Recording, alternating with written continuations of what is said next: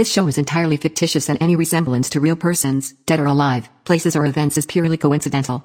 This show is not intended to outrage, insult, defame or hurt any religion or religious sentiments, or feeling or any person, entity class or community, and does not encourage to propagate in superstitious beliefs, black magic or witchcraft. Listeners should exercise the discussion. Hello दोस्तों मैं स्वराज शर्मा लेकर आया हूं एक और horror story आशा करता हूं आपको अच्छी लगेगी विद्या और महेश की शादी को अब दो साल हो गए थे।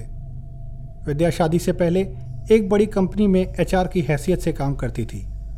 लेकिन शादी के बाद जॉब छोड़नी पड़ी क्योंकि उसके ससुराल वालों को लड़की का जॉब करना पसंद नहीं था। लेकिन अब सब कुछ बदल चुका था। महेश का बिज़नेस ठीक से नहीं चल रहा था और घर का खर्च निकालना भी मुश्किल हो रहा था। ऐसे में महेश के कहने पर ससुराल वालों को जॉब करने की परमिशन देनी ही पड़ी। एक दिन विद्या को किसी कंपनी से कॉल आया। वो एक स्टार्टअप थी। इसलिए ऐसे इंसान को जॉब देने के लिए तैयार थी जो ब्रेक पर थे, यानी लंबे समय से जो जॉब नहीं कर रहे थे। होता ये है कि कई बार छोटी कंपनीज़ में लोग ज्वाइन नहीं करना चाहते। ऐसे में वो कंपनीज़ सभी को कॉल करती हैं। शायद कोई ज्वाइन कर ले। विद्या की हालत भी ऐसी ही थी। मुश्किल से एक मौका मिल रहा था। वैसे इंटरव्यू के लिए जिस दिन बुलाया गया, वो रविवार का दिन था। ये सोचकर विद्या को थोड़ा अजीब तो लगा, लेकिन फिर उसने सोचा कि लोगों को इंटरव्यू के लिए आने में सुविधा रहे। शायद इसलिए रविवार को बुलाया होगा। वो दिन आया। थोड़ी खुशी और थोड़ी चिंता लिए महेश अपनी बाइक से विद्या को इंटरव्यू वाली जगह पर ले गया। अभी शाम के चार बज रहे थे।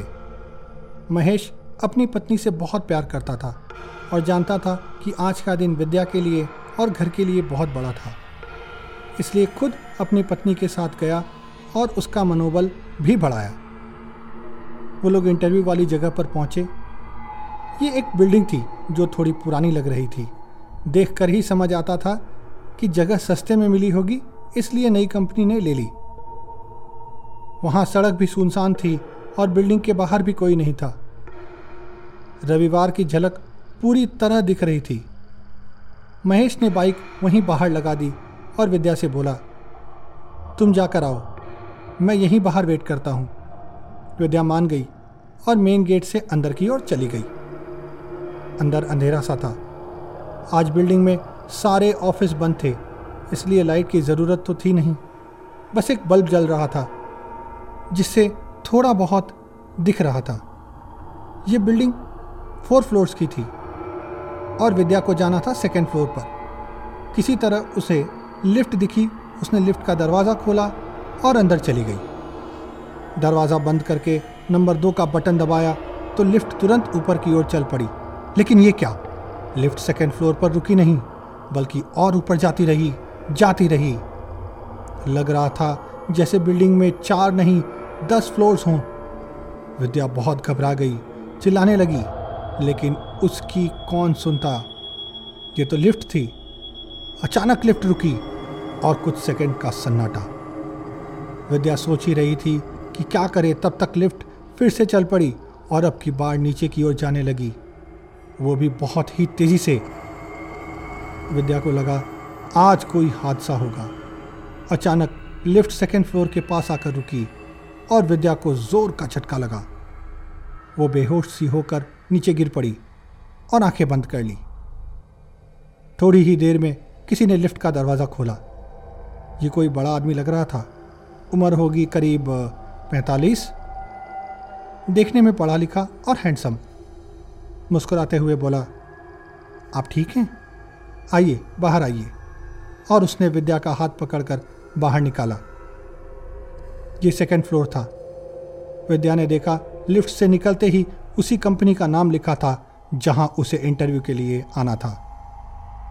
वो आदमी बोला, मेरा नाम योगेंद्र है। मैं इस कंपनी का सीईओ हूँ। आइए, अंदर आ जाइए। उसने दरवाज़ा खोला, जिस पर कि अब तक ताला लगा था। उसने ताला खोला और विद्या को अंदर ले गया। वहाँ भी अंधेरा सा ही था। लेकिन योगेंद्र ने बत्ती जला दी और दरवाजे के पास ही एक कैबिन में विद्या को बिठाया। बोला, माफ़ कीजिए, ये लिफ्ट ज़रा पुरानी हो गई है। ओनर को बोला है ठीक करवाने के लिए, पर अभी तक नहीं करवाई। यहाँ पास ही पानी है। मैं आपके लिए चाय लेकर आता हूँ। आप रिलैक्स हो जाइए, फिर इंटरव्यू का प्रोसेस शुरू करते हैं। विद्या मुस्कुराई और बोली, कोई बात नहीं आप आ जाइए। तब तक मैं पानी पी लेती हूँ। अब योगेंद्र चला गया। विद्या ने पानी पिया। अब उसे बेहतर महसूस हो रहा था। लेकिन उसे लिफ्ट के इतनी ऊपर जाने की बात समझ नहीं आई। वो सोच रही थी ये भी कि योगेंद्र को ये कैसे पता चला कि यही वो लड़की है जो इंटरव्यू देने के लिए आई है। वो ये सब सोच ही रही थी कि अचानक योगेंद्र आ गया। बोला आप ठीक हैं अब? विद्या बोली, जी, मैं ठीक हूँ थैंक्स योगेंद्र उसकी केबिन में विद्या के सामने वाली कुर्सी पर बैठ गया और विद्या से उसके जॉब एक्सपीरियंस के बारे में सवाल करने लग गया। विद्या ने सारे जवाब दिए, लेकिन डर भी रही थी कि आज ये मौका हाथ से ना निकल जाए। थोड़ी देर बाद योगेंद्र बोला हम्म सो आई एम डन आपको कुछ पूछना है? विद्या बोली, नहीं मुझे तो बस ये जानना है कि मेरा सिलेक्शन हुआ या नहीं। योगेंद्र बोला, अरे, आपको सेलेक्ट ना करके मुझे मरना है क्या? आप तो टैलेंटेड हो। तो क्या हुआ जो मजबूरी में आपको जॉब से ब्रेक लेना पड़ा? शादीशुदा लड़कियों के साथ अक्सर ऐसा होता है। ससुराल वालों की सुननी पड़ती है। आप सिलेक्टेड हैं। मुबारक हो। आज से आप हमारी कंपनी का हिस्सा हैं। मैं एक मिनट में आया। विद्या की खुशी का कोई ठिकाना न रहा। वो बोली थैंक यू वेरी मच आप आइए, मैं यहीं रुकती हूँ। और उसने तुरंत महेश को फ़ोन मिलाया। उसी सारी बात बताई। महेश भी खुश हो गया और बोला, अरे वाह, ये तो बहुत खुशी की बात है। तुम जल्दी से आ जाओ, फिर घर चलकर सबको बताते हैं। विद्या बोली हाँ ठीक है। और फ़ोन रख दिया। विद्या बैठी बैठी ये सब सोच ही रही थी। कि अचानक उसके दिमाग में एक बात आई। उसने तो योगेंद्र को मजबूरी में जॉब छोड़ने की बात बताई ही नहीं थी। उसने तो झूठ बोला था कि वो ही जॉब नहीं करना चाहती थी, इसलिए खुद ही जॉब छोड़ी थी। फिर योगेंद्र को कैसे पता? उसे ये बहुत ही अजीब लगा। लेकिन उसने सोचा, अनुभवी आदमी है, शायद पता लग गया होगा। वो सोच ही रही थी कि उसने देखा केबिन में एक लड़का आया।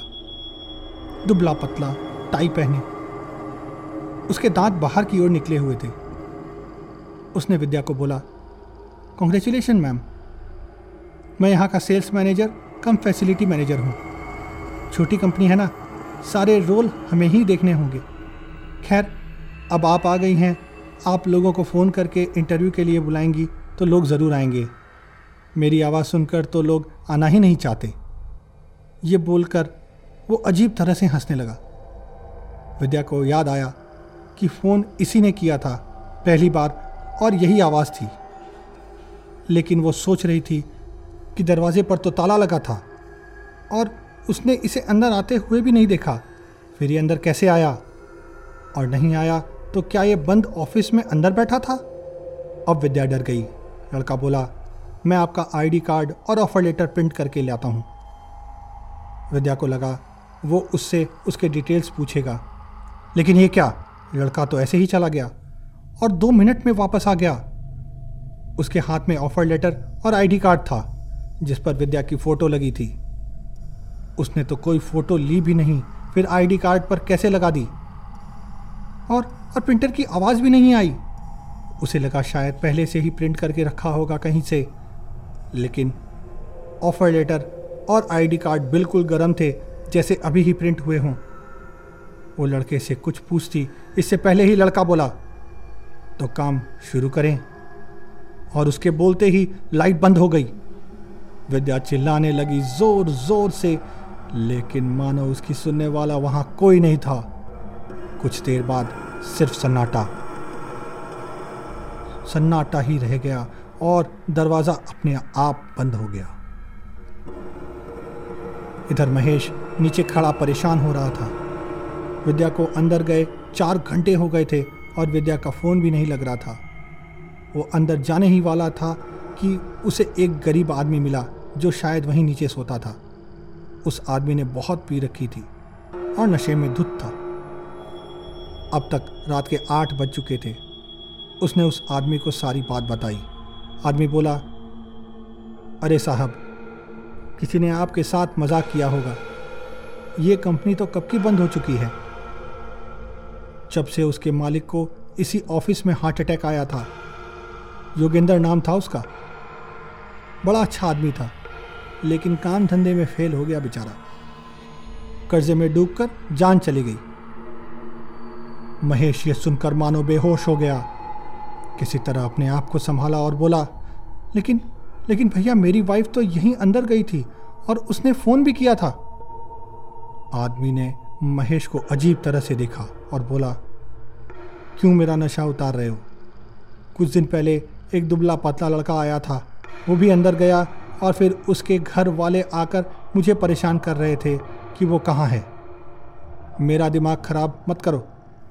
इतना कहकर वह सोने चला गया और महेश पागलों की तरह विद्या को सारी बिल्डिंग में ढूँढने लगा, लेकिन वो कहीं नहीं मिली।